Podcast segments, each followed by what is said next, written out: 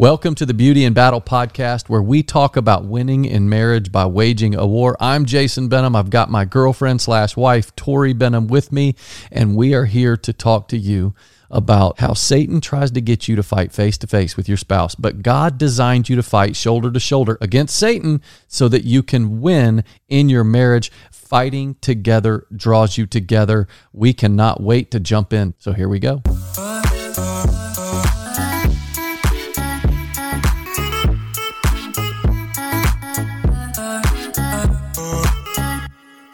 Today we are talking about something I, I think is really fun. And I think it's really fun because it's something Tori has modeled. I'm talking about two way thinking. Two way thinking. I'm not talking about being a two timer. I'm talking about two way thinking. And uh, so, Tori and I want to share this with you. We're going to share with you the two types of thinking in marriage that will draw you close to your spouse. But before we do that, uh, you know the drill.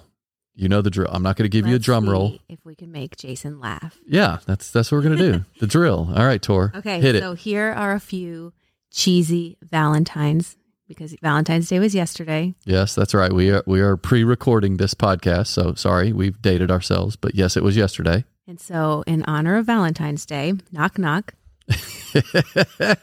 oh, great! We're starting with a knock knock joke. Okay, who's there? Olive. Olive who? Of you. All of you. All of you. Okay, well, that's that's a good one, Tor. I like it. Okay. Knock knock. Who's there? Honeydew.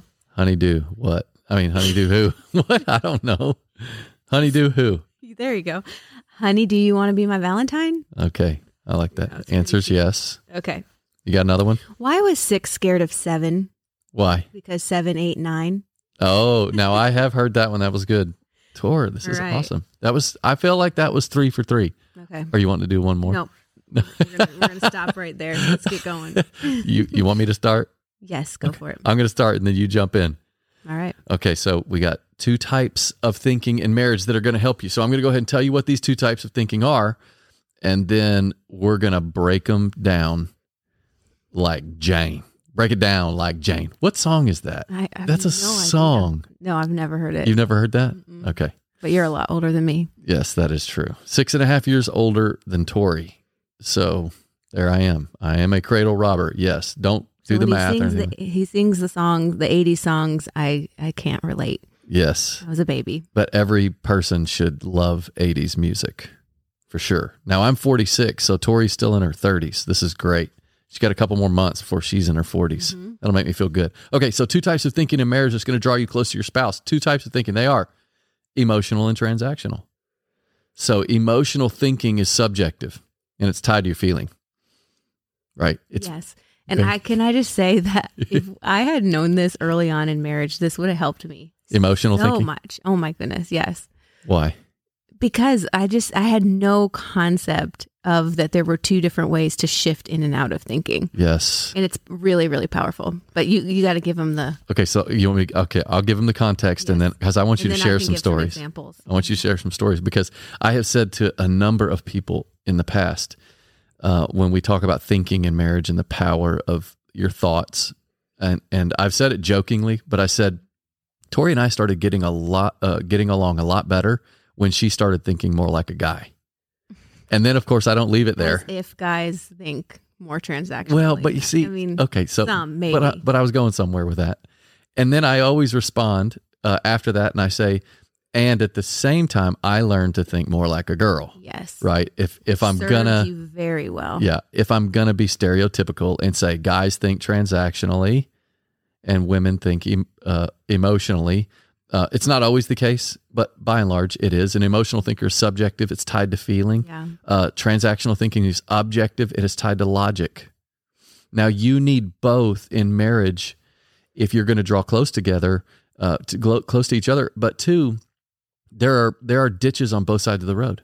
So for somebody to think only emotionally without the ability to think transactionally Mm. you are doomed Yeah. to failure. And and the other way is just as true for someone to only think transactionally Right.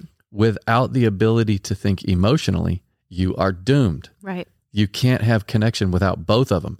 Um, so when when we're talking about emotional thinking, let's just start with that.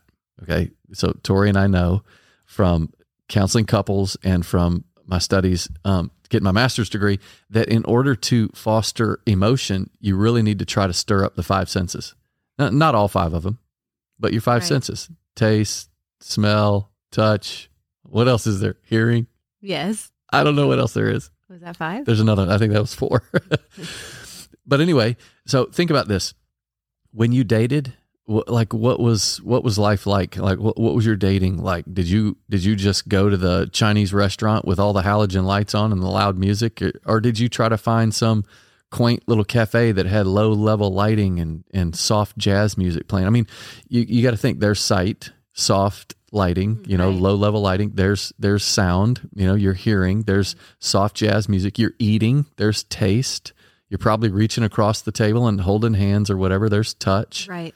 you know, these- and these- obviously it smells good. owners of these restaurants have figured out what brings people back yeah. by appealing to their senses. Yes, that's right. So you need to be an emotional thinker. Uh, and what I mean by that is tapping into your feelings. You got to like get into your feels. Yep. Like uh, somebody watching a movie. Uh, what what got me into my feels? I know what got Tori into her feels was the Notebook. You know, where with the dude's name was Noah. I think he had the beard, and he's like, "It was never over. It's still not over." Tori's bawling. You know, that didn't get me in my feels quite as much, but Rudy did when I watched the movie Rudy football. Mhm. It's it's interesting what happens there. It's called mirror neurons. Inside your brain, you've got these mirror neurons. So when when you're engulfed in a story and you're totally like not thinking of yourself or whatever, and you're watching that movie, and then when the when the actor or actress begins to cry or they begin to feel something, you begin to feel the same thing that they're feeling Uh-huh. in that moment. That's a mirror neuron. We have to foster that type of emotion when we're hanging out with our spouse Right. right? It's so healthy. So there's the emotional side, but then there's the transactional side. Now, this is what comes natural to most of us dudes. You know, Mm. our wife is crying or whatever. We're like, well, I, I, I know how to fix it. like, I don't. like there's a box for that. there's a box for everything. yes. Yeah, that's true. But transactional thinking, uh, while it may hurt us men, Mhm. you know, in the short term, in terms of we have to hold back our desire to fix things. Um, it it's also the way that God created us, and being transactional in that moment uh, might not be the right move, but being transactional at some point is very good. And did you know that transactional thinking is tied to trust? Oh wow. It's tied to your sense of security. Mm. And so it's not always the case, but when you are thinking transactionally, you're like, we got nothing to worry about. Like, okay, so here's the deal. You know, honey, I'm not going to get lost. Right. Uh, you know, I'm, you know, as I'm driving, you're, you're thinking emotionally, like, would you just stop and get directions? This is the way life was before uh, GPS, right. right? This isn't really the issue anymore because we always get directions through the GPS. But the but the old days were, honey, would you please stop and get directions? I'm like, honey, I got this. I know where I'm going. I've I've been this way before. Like transactional thinking is often tied tied to trust, and we need to be an emotional thinker and a transactional thinker. And I want to give you two quick examples, and then I want Tori to share some stuff. Okay, so the first example is Jesus in Matthew 20. Now, just look at how awesome this is. Jesus in Matthew 20 he goes from an emotional thinker to a transactional thinker. He's on his way up to Jerusalem. He's about to be betrayed. Uh, he's going to die the most gruesome death known to man. And listen to what he says in verse 17 of Matthew 20. He says, Now Jesus was going up to Jerusalem. On the way, he took the 12 aside and said to them, We are going up to Jerusalem. Now just stop there for a second. So he took he took the 12 mm-hmm. aside and he said, We are going up to Jerusalem. So he's referring to himself in first person. We're going up to Jerusalem.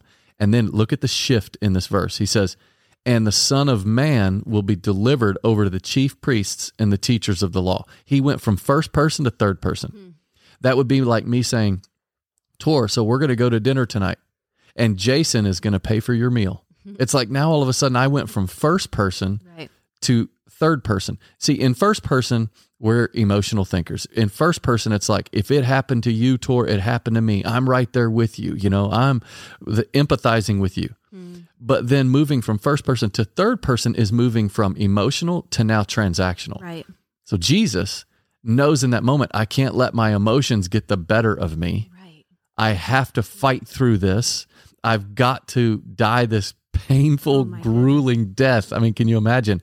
But yet he refers to himself in third person. And I think what that does is that transactional way of thinking got him outside of his situation, outside of himself, and he was able to look down on the situation. And he basically saw himself as a player in a larger story. Right. So That he could move towards the will of the Father. there you go.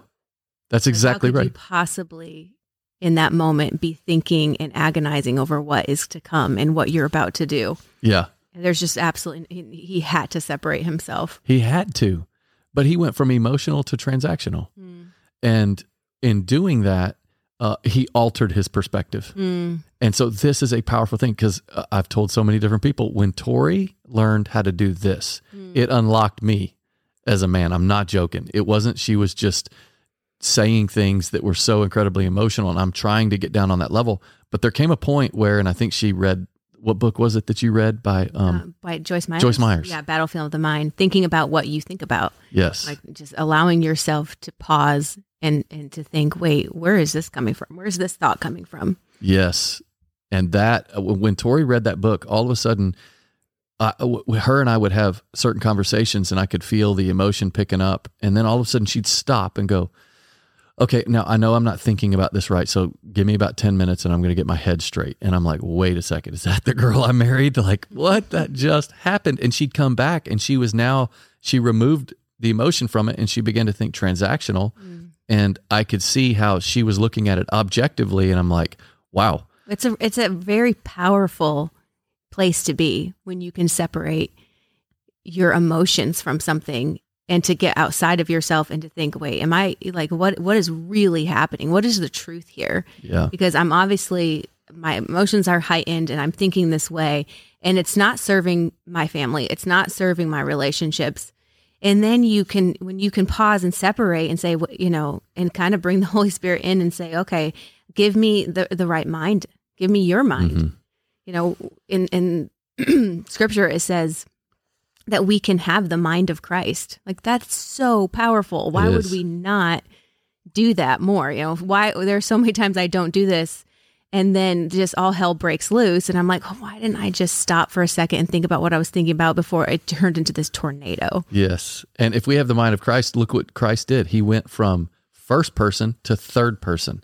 So he went from emotional to transactional. Now, I would also say you've got to be able to go the reverse as well. Mm-hmm. So Tori has taught me how to be more of an emotional thinker. Like in that moment, I don't need you, Jason, to fix the thing. I just need you to listen. And when you're listening, we're connecting right right? Like the way to connect with people, honestly, uh, and what I have learned from being with Tori for 21 years now is when she's speaking and when she's talking to me, she needs to know that I understand what she's saying right and that I feel it with her. If she can feel that, then we have connected on an emotional level. And one of the things that's helped, that's helped, I'm not joking when I say this. You go into our house, anybody that knows us goes into our house, they'll know we don't have, we don't put overhead lights on ever. this is true Yeah, it's just lamps, it's low level lighting.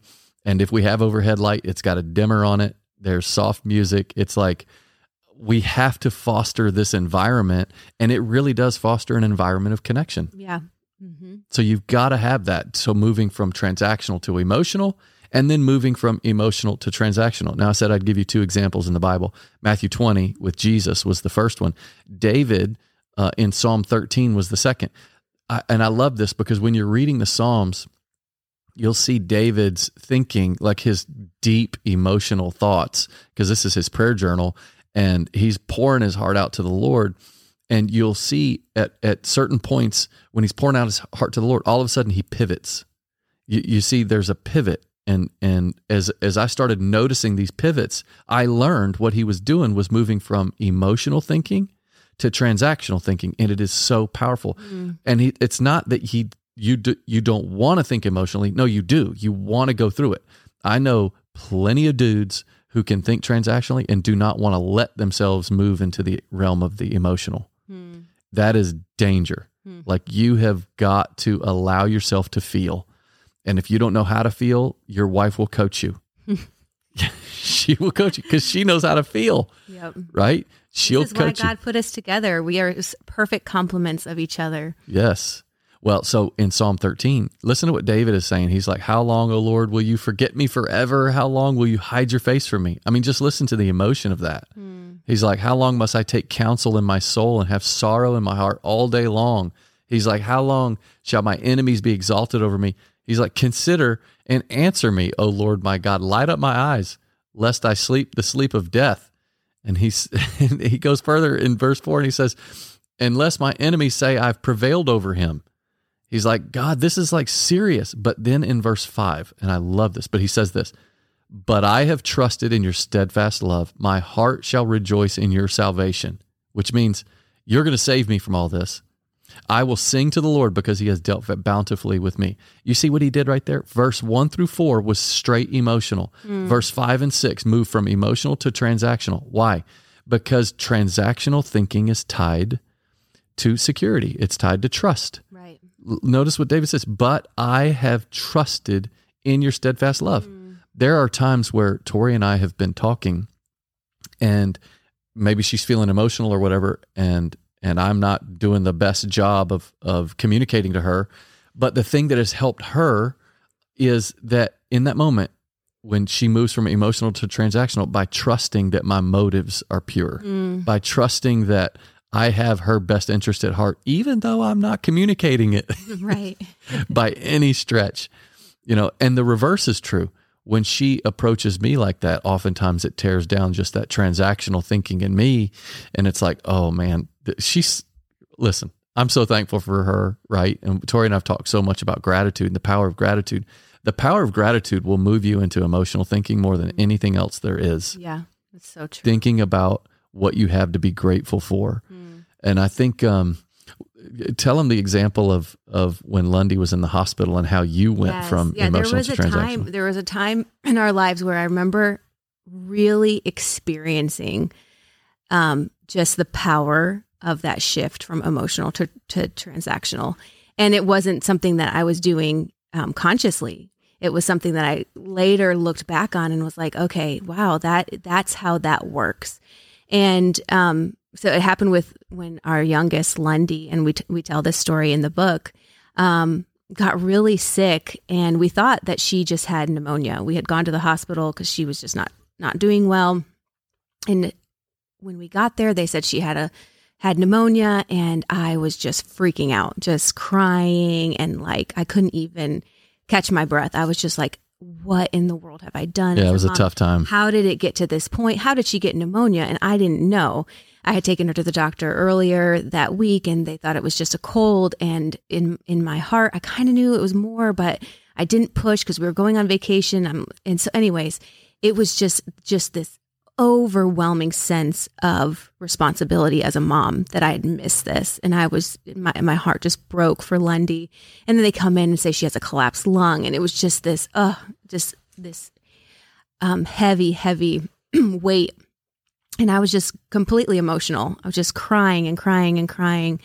And we they transferred us to another hospital. They're like, you know what? It it may be something else. And turns out that Lundy has pertussis, and it's way worse than we th- than we thought. It's not just pneumonia. It's not just a collapsed lung. She has pertussis, which is often fatal in infants. And that's that's um whooping cough. Right. That's what it is. So she just cough and cough and cough until she couldn't catch her breath. And in and so, in just a moment, I'll never forget it. I looked up on my phone, what is pertussis? The doctor was like, it's going to get worse before it gets better. She's kind of preparing us for what it could look like. It could be very bad, you know, what she, you know, what we're dealing with. And I just remember looking it up. It says often fatal in infants. I took my phone, I exited out, and I put my phone in my pocket. And I never again looked at my phone or looked up anything because it was like in a moment, there was no way yeah. I was going to operate out of emotion for the life of my child. Like right. it, it became a life or death situation, and there was no room for emotional. It was like, we have to move towards this in the most strategic way. Lundy has to live. Uh-huh. We have to make it through this. And whatever it takes, I'm I'm I'm not going to like I, am I have to transfer my mind into what is very very best for Lundy and for and I knew it wasn't going to be crying at the end of the bed. It was going to be locked in with every do- every doctor that came in, locked in with every nurse. What's going on? Like it was just this. I am ready to do whatever it takes. We're gonna. We have to win. I cannot lose this child. And it was the shift from emotional to transactional. I actually didn't cry again until there was this really um, horrible moment that we thought we lost Lundy. And then, right when we knew that we had her back, it was right back to transactional thinking. And it was just it was a, it was a war. Like we had doctors coming in saying she you know her blood counts were so high that they believed she had uh, leukemia. And it was just what it was just felt like the weight of the world right? Like all these all this bad news after bad news after bad news. And it it just became this really um like i was sure that there was no other way to fight this than than to be transactional and to be locked in and yeah. to have this mindset of what do we need to do to get her healthy. Yeah, I'm not gonna I'm not gonna overthink it. I'm not, not gonna, gonna get emotional it. with yeah. it. We're just I'm, gonna do this thing. I'm and, not gonna be regretful. Like I, I, I couldn't go. That was something for later. Yeah, but this was time to be transactional. And what I loved about that, uh, obviously, if you read our book, you'll see God spared Lundy's life, and it was amazing. But I saw Tori go through that, and that was um, 11 years ago. And then I saw her applying that same line of thinking in our marriage, especially when it came to me going out of town. Yeah. I went out of town a lot. And yeah, it, it, was like the Lord was really good. He was just, the Lord speaks through everyday events. Right. Right. And so, like, even as we wrote this book, Beauty in Battle, it's just chronicles like the, the the God stories in our life where God spoke to us and through our relationship. And so, yeah, there was uh, another time where the Lord had to teach me the opposite, like going from transactional thinking to emotional thinking. Mm-hmm. And it was Jason traveled, like he said, he was traveling all the time, and the kid when the kids were really little. And my poor wife, I had to go from emotional to transactional every time he left. I had to be single mom doing kind of everything and wearing all the hats. And then Jason would come home and I was like had this wall up like I'm yeah. I'm like in go mode and there's there's like there's no time to get I'm like can I can, can I, I, get, get a, hug? hug? can I just a little hug? No? Okay, not right now. Okay. Okay. no touchy. no touchy. yeah, and so anyways, I I could this story could last forever, but the long and short of it is is that the Lord had to show me that okay, there's time. There's now you have to shift from transactional to emotional. There's a time where you have to be really strong and you have to keep you know keep everything straight, but you've got to let your husband in. You've got to be emotional with him and connect with him on an emotional level. And you can't do that by staying in this transactional mode.